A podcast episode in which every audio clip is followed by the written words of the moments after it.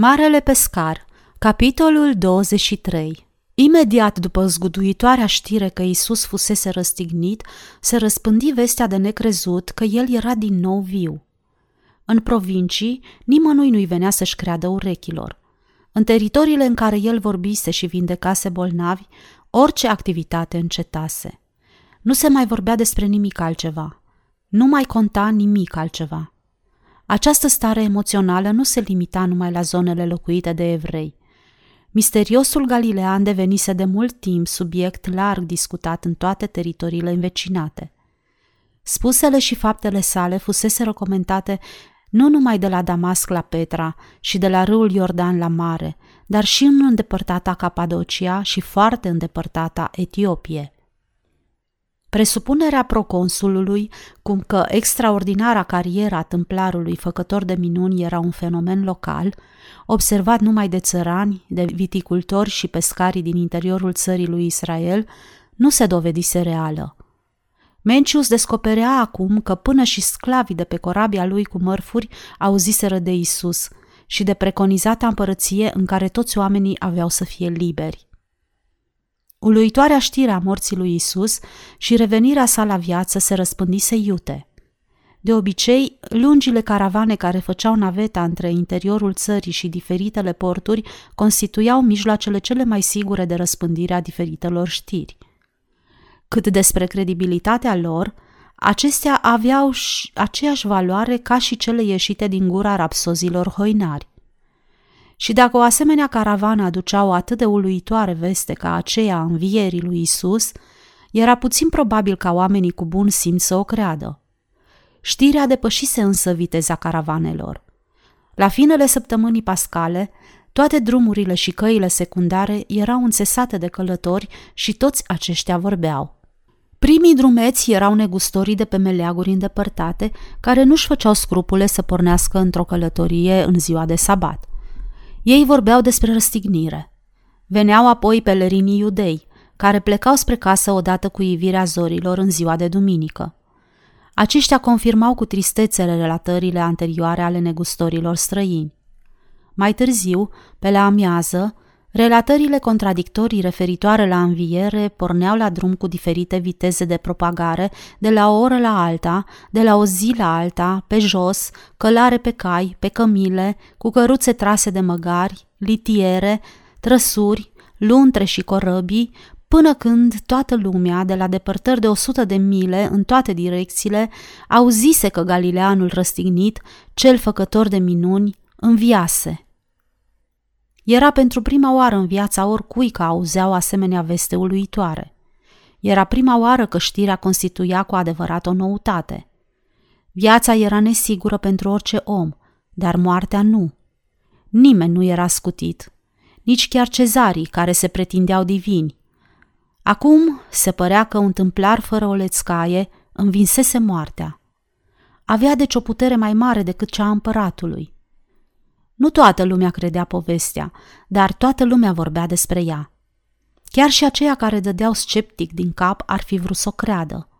Sperau să fie adevărată. Existau mai multe versiuni. Redusă la forma ei cea mai simplă, povestea suna astfel.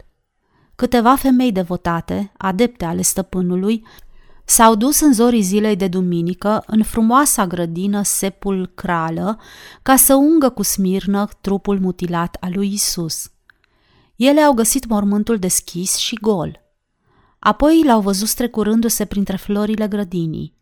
După un moment de extatică recunoaștere, femeilor li s-a cerut să-i vestească pe discipolii mei și pe Petru. Proconsulul Mencius străbătea cheiul într-un dute vino necontenit când capitanul Fulvius sosi odată cu crepusculul zilei de sâmbătă, însoțit de legatul din Minoa, de sclavul său și o jumătate de duzină de călăreți. Îl luăm cu noi la Roma pe legatul Marcellus Gallio, explică Fulvius în timp ce descăleca plictisit și istovit. Apoi adăugă în șoaptă. Să nu aștepți prea mult de la băiatul ăsta. Se pare că și-a pierdut mințile. Făcu prezentările de rigoare, dar fără succes. Tânărul Gallio era palid, cu privirea rătăcită și nu încercă să pară agreabil. Legatul este bolnav, domnule, interveni Fulvius. Îl conduc îndată în cabina lui. Chemă un sclav care îi strânse bagajele, urmându-și stăpânul, grav tulburat. Mencius gândi în sinea lui că nu văzuse niciodată un mai desăvârșit specimen de frumusețe bărbătească până la acest grec splendid. După câteva clipe, Fulvius reveni pe punte și îl luă pe proconsul deoparte. Ce mai zi? Căpitanul își tamponă fruntea transpirată. Prima ocazie de a-i înmâna scrisoarea împăratului a fost la banchetul pe care l-a dat Pilat în cinstea oaspeților săi ofițeri. Și astfel Marcellus a citit-o și și-a pierdut echilibrul mental, presupuse Mencius. El era deja în starea asta. Umbla ca un năuc. Ai fi zis că e un cadavru ambulant, total indiferent la mesajul împăratului prin care îi ordona să revină la Roma. A întrebat când vom pleca și m-a rugat să-l luăm cu noi. Treaba asta mă depășește. Am încercat să vorbesc cu el azi. Tot ceea ce putea spune era: ai fost și tu acolo?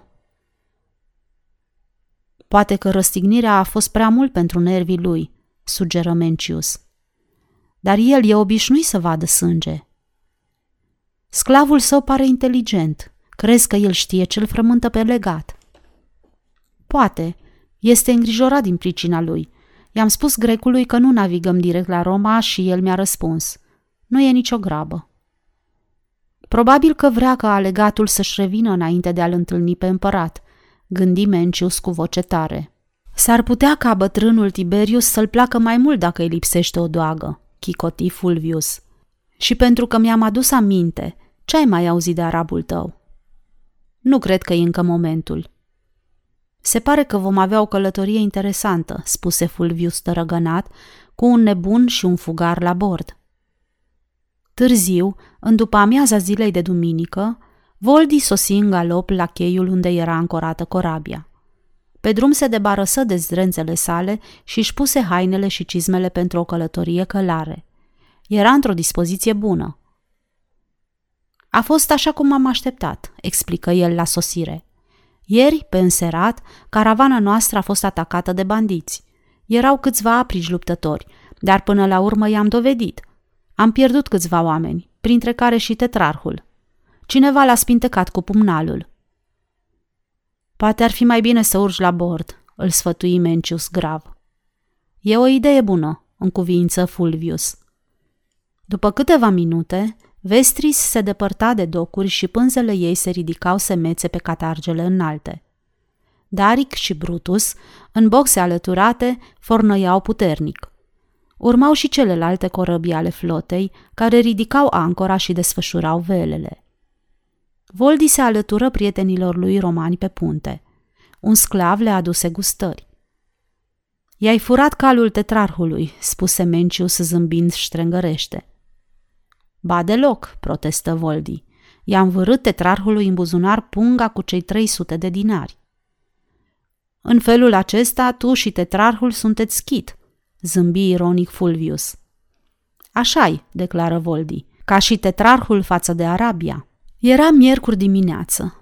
Timp de o oră, Marele Pescar stătuse în genunchi, călăfătuind sârguincios crăpăturile punții lui Abigail. El observase că dacă se dedică cu râvnă acestei munci manuale monotone, își ușurează o vreme sufletul chinuit. Chiar și faptul că stătea îngenunchiat îl mai ajuta puțin. Tad plecase pe țărm după câteva provizii. Fidelul său flăcău aproape că nu se dezlipise de Simon de la plecarea bruscă din Ierusalim și până la sosirea lor duminică seara. Pe când se grăbea să ajungă în Capernaum, Tad îl îndemnă pe nefericitul cârmaci să se ducă acasă, unde putea să mănânce și să doarmă o noapte ca lumea. Dar Simon nu era pregătit să dea ochii cu Hana. Nu, va aștepta până ce Andrei va fi în măsură să vină acasă. Andrei îi va spune cum știe el. Am să dorm pe Abigail, spuse el, dar vreau ca tu să te duci acasă la noapte, Tad. Așa e corect față de părinții tăi. După ce mă scoți în larg, poți pleca acasă. Dar cum să te las fără barcă? Așa vreau eu, spuse Simon morocănos. Dacă s-ar afla o barcă legată de corabie, asta ar însemna că cineva e la bord, ori eu vreau să rămân singur. Tad protestă, dar Simon se împotrivi. După ce bărcuța dispăru în ceața groasă a dimineții, în loc ca Abigail să îi se pară primitoare, nu-i oferi decât o atmosferă rece și încărcată de reproșuri. Cuverturile de mult timp nefolosite și lăsate în micuța cabină erau umede și mucegăite. Simon cufundă o carafă în apă și își spălă picioarele prăfuite, simulând că se întorsese acasă, pe teren familiar, repetând gesturi obișnuite. Dar nimic nu era chiar real. Se lăsă în hamac, sperând că extenuarea îl va ajuta să adoarmă. Nu reuși decât să moțăie. Se trezea la diferite intervale tresărind, simțind că lucrul acela groaznic care îi se întâmplase îl sugruma și, cu fruntea plină de sudoare, se cufunda iarăși într-un coșmar cumplit. Tăcerea era adâncă, înfricoșătoare. Făcuse o greșeală că îl lăsase pe Tad să plece. Lunga noapte zbuciumată se sfârși și zorile rozalii se iviră îndată în spatele munților de la răsărit, promițând o zi faimoasă de vară timpurie. Era ceasul ce îl mișca profund dintotdeauna pe Simon, dar în dimineața asta sufletul lui nu mai tresărea la măreția momentului. Se strecură spre pupă și se propti pe balustradă, privind mohorât peisajul. Își aminti o observație a stăpânului, neînțeleasă pe deplin la vremea aceea. Tu ești sarea pământului, dar dacă sarea își pierde gustul... Aici era necazul. De acum încolo, cât va trăi, Simon simțea că viața nu va mai avea niciun gust pentru el. Spre nemărginita lui ușurare, zări o barcă. Tad o trase până sub prora lui Abigail. Simon coborâ un coș și când îl trase în sus, văzu că era plin cu dealegurii, pâine, biban afumat și smochine uscate. Se aplecă mult peste balustradă și apucă de capătul hamacului pe care l-a dusese Tad de acasă. Era strâns înfășurat împreună cu așternutul. Era reconfortant să știe că de acum va avea o tovărășie. Toată ziua munciră la oaltă pe puntea îndelung neglijată, mare parte a timpului în tăcere.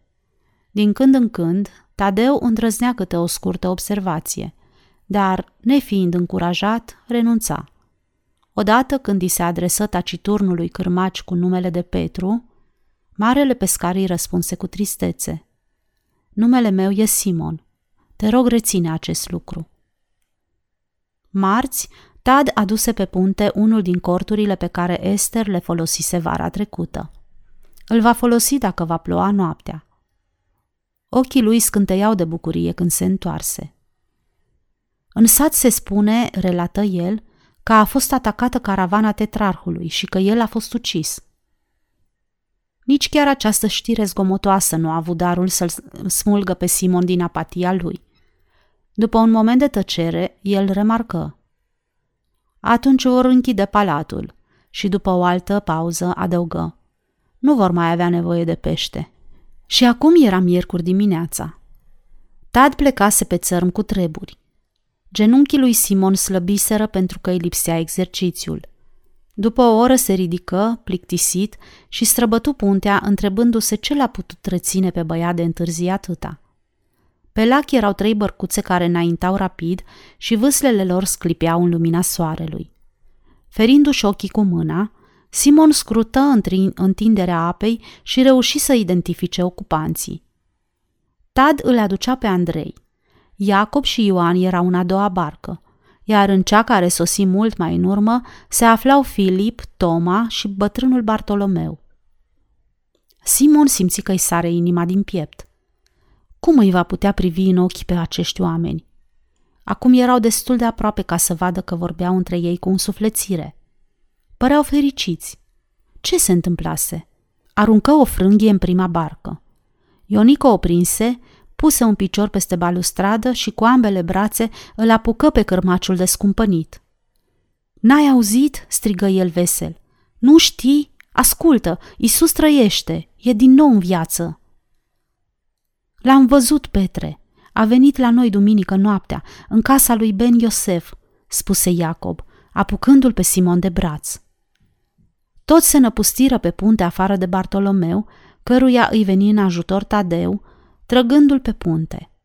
Simon stătea în fața lor, privind buimăcit, cu buzele tremurânde, apoi lacrimi începură să-i șiroiască pe obraj. "Ne-a spus să ne grăbim să mergem cu toții acasă," spuse Filip. "Era nerăbdător să afli și tu." "Da, așa a spus," interveni Ionică. "El spunea, du-te și anunță-l pe Petru." "Sunteți sigur că el a spus Petru?" întrebă Marele Pescar cu vocea răgușită. "Ei, da, așa a spus," declară Bartolomeu. "Du-te repede și spune-i lui Petru." "Unde e el acum?" insistă Petru. "Trebuie să mă duc îndată la el." "Ne-a ordonat să așteptăm aici," spuse Andrei. "Va veni el la noi." Toți se îndreptară spre pupă și se așezară în jurul lui Petru. Dacă vreunul dintre ei își mai amintea de inexplicabila apostazie din dimineața teribilei tragedii, acest lucru nu se vedea. Toți erau prea bucuroși ca să-și mai amintească de altceva decât de triumful stăpânului lor. Toți vorbeau deodată. Privirea strălucitoare a lui Petru se plimba de la unul la altul, în timp ce încerca să deslușească ceva din relatările lor. Apoi începu să pună întrebări. "Era același Iisus, cu același trup?" "Absolut același," declară Toma, "poate puțin palid. Avea pe frunte urme negre, adânci, de spini și răni purpurii lăsate de urma cuielor în mâini și picioare, precum și o tăietură de sabie într-o parte. Dar era adevărat." "Atunci nu doar duhul lui," conchise Petru, "ci în carne și oase." După un moment de tăcere, bătrânul Bartolomeu își drese glasul. "Exista totuși o mică deosebire, Petre," admise el. "E adevărat că el a apărut cu trupul lui adevărat, așa cum spune Toma, dar..." "A mâncat și el puțin pește și miere de fagure," interveni Filip. "Asta nu știm sigur," spuse Iacob. "Singura lumină acolo era o candelă mică, pentru că noi ne ascundeam." "Bine, bine, el a luat farfuria," insistă Filip. "Poate că a mâncat." "Ce ai vrut să spui, Bartolomeu?" se întoarse Petru spre bătrân, săgetându-l cu privirea. Toți ascultau cu ochii plecați, ca și când știau ce urmează. "Doar asta, Petre," răspunse Bartolomeu, "că era o mică deosebire. Când a intrat în încăpere, el nu s-a străduit să deschidă ușa." "Vrei să spui că a pătruns prin ea?" întrebă Petru, privindu-l fără să clipească. "Așa presupun," spuse Bartolomeu ezitând. "Ușa nu a fost deschisă și apoi el stătea acolo." "Și când v-a părăsit," insistă Petru, "a deschis el ușa?" "Și nu știți unde a plecat?" "Și asta a fost ceva misterios," spuse Bartolomeu. "El stătea acolo în mijlocul nostru, așa cum ți-am spus, vorbind cu noi serios.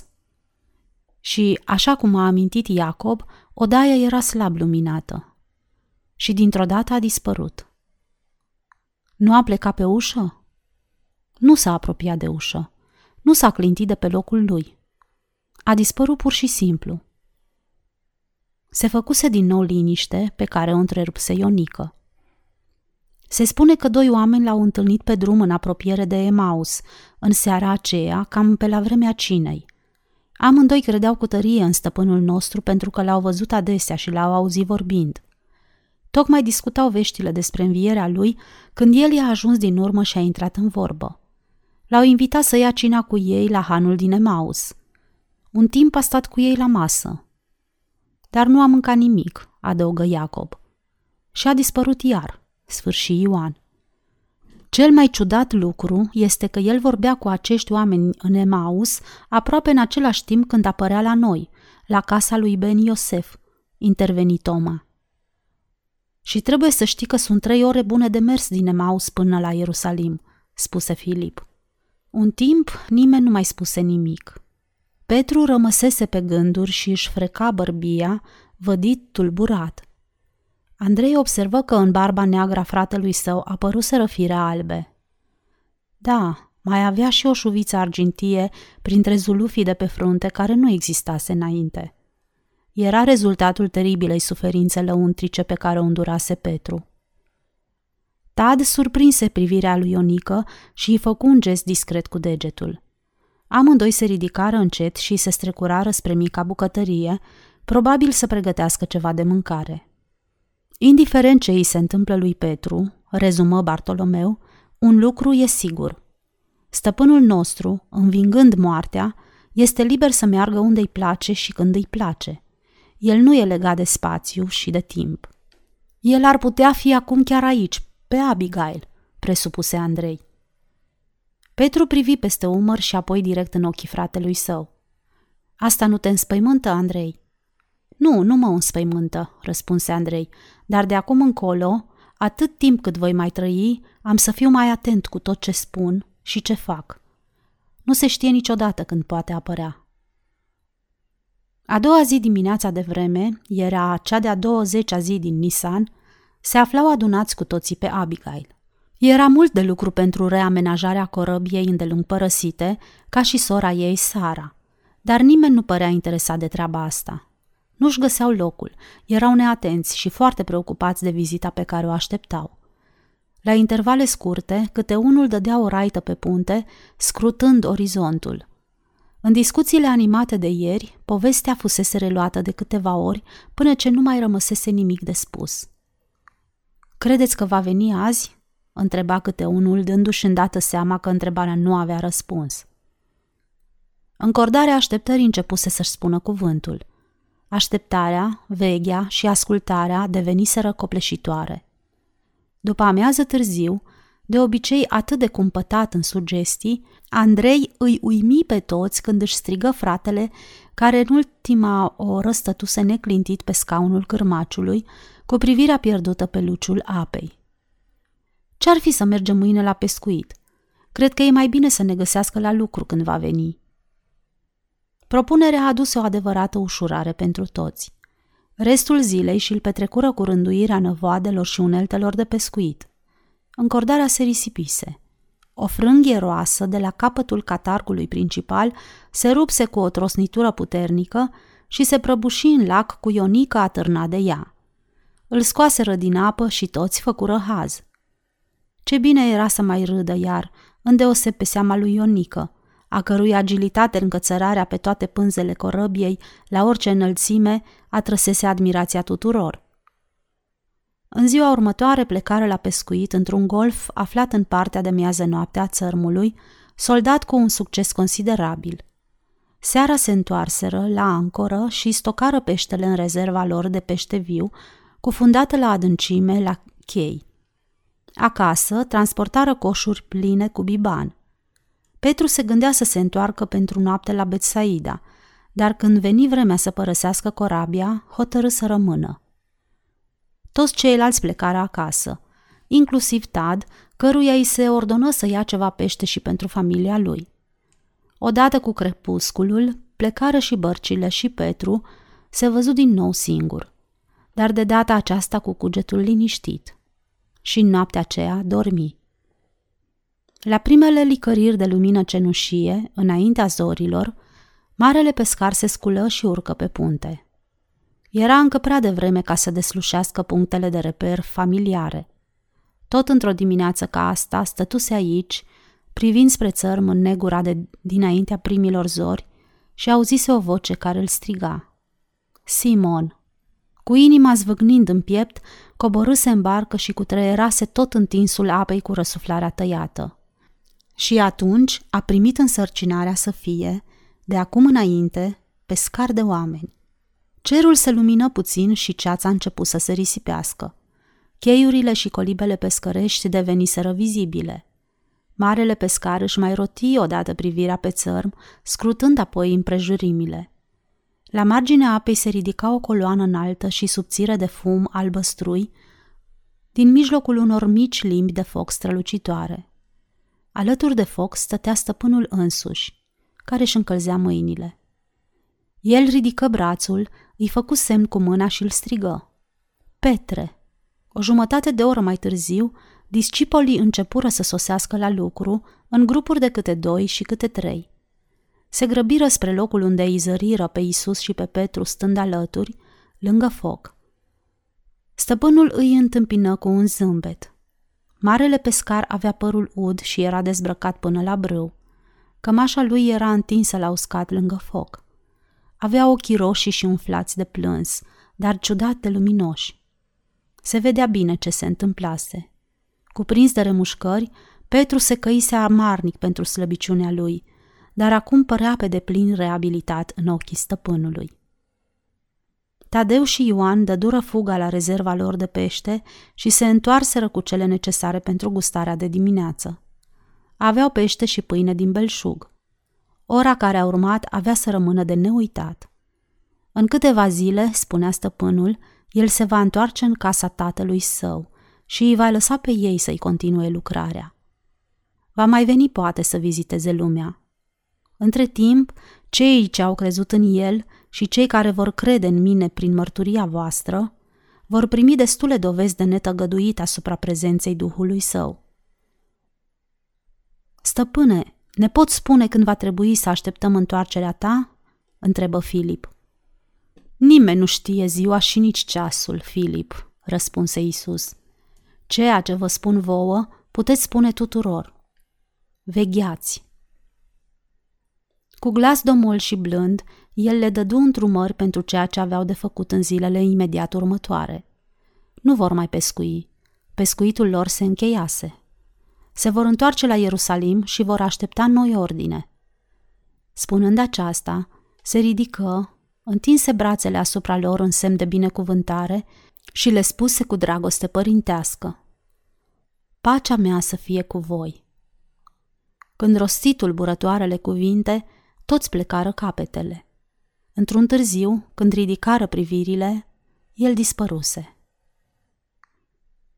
Mult timp stătură astfel într-o tăcere desăvârșită. Petru se ridică primul, apoi toți îl urmară, strângându-se în jurul lui cu privirile ațintite spre el. Niciunul nu a simțit nevoia să întrebe care dintre noi va fi conducătorul. Petru dobândise dintr-o dată o anume maturitate. Glasul său vibrant era autoritar, dar fără nicio undă de orgoliu sau aroganță. Avea ceva din afecțiunea și compasiunea care erau proprii glasului stăpânului. Te ruga stăruitor, dar cu blândețe și încredere deplină, ceea ce îi impunea respect. Petru își amintea ciudata senzație de putere pe care o resimțise cu mult timp în urmă, în casa-palat a lui Iair, când preluase comanda mulțimii. Cuprinsă de panică din cauza furtunii. Fusese ca o licoare îmbătătoare momentul în care conștientizase acea capacitate de a comanda. Astăzi însă nu-l mai stăpânea orgoliul puterii. Din contră, se simțea împovărat de responsabilitate. Iisus îi spusese în particular: Acum ești un păstor, ai grijă de turma mea. Vom pleca la Ierusalim, spuse Petru. Iacob, Ioan și Tadeu, voi vă duceți la corăbii. Le asigurați, strângeți năvoadele, apoi vă întoarceți acasă și vă pregătiți de drum. Noi ceilalți ne ducem la casele noastre ca să ne luăm rămas bun de la familii. Ne vom întâlni în Betsaida, la o oră după miezul zilei. Marele pescar își luă cămașa și-și o trase peste umerii săi lați. Și ne vom lua rămas bun și de la lac, adăugă el în timp ce se îndepărta împreună cu fratele său Andrei. E posibil să nu-l mai vedem niciodată. Și cu cărăbile ce o să facem? Întrebă Andrei pe când se îndreptau spre drum. Am să îi le las Hanei, spuse Petru, și ea va face ce va crede de cuvință și va folosi banii pentru întreținerea ei. Și casa ta din Capernaum, Andrei? Și asta va fi tot a Hanei. Locul de întâlnire era stabilit la dugheana bătrânului țesător Ben Iosef, unde discipolii așteptau nerăbdători convocarea. În cele din urmă primiră vestea că trebuiau să se adune pe coama unui deal din apropiere, dimineața de vreme, în cea de-a 24-a zi din Iar. Supuși, urcară unul câte unul lunga panta a colinei, unde îi aștepta stăpânul. Și, după un schimb de cuvinte însuflețite, le ceru să rămână în Ierusalim până ce vor primi noi ordine. Apoi toți îngenunchiară și Iisus se rugă pentru ei, iar când se ridicară, el dispăruse. Nu aveau să-l mai vadă niciodată, până la sfârșitul vieții lor, deși ei rămâneau mereu de veche în așteptarea întoarcerii sale.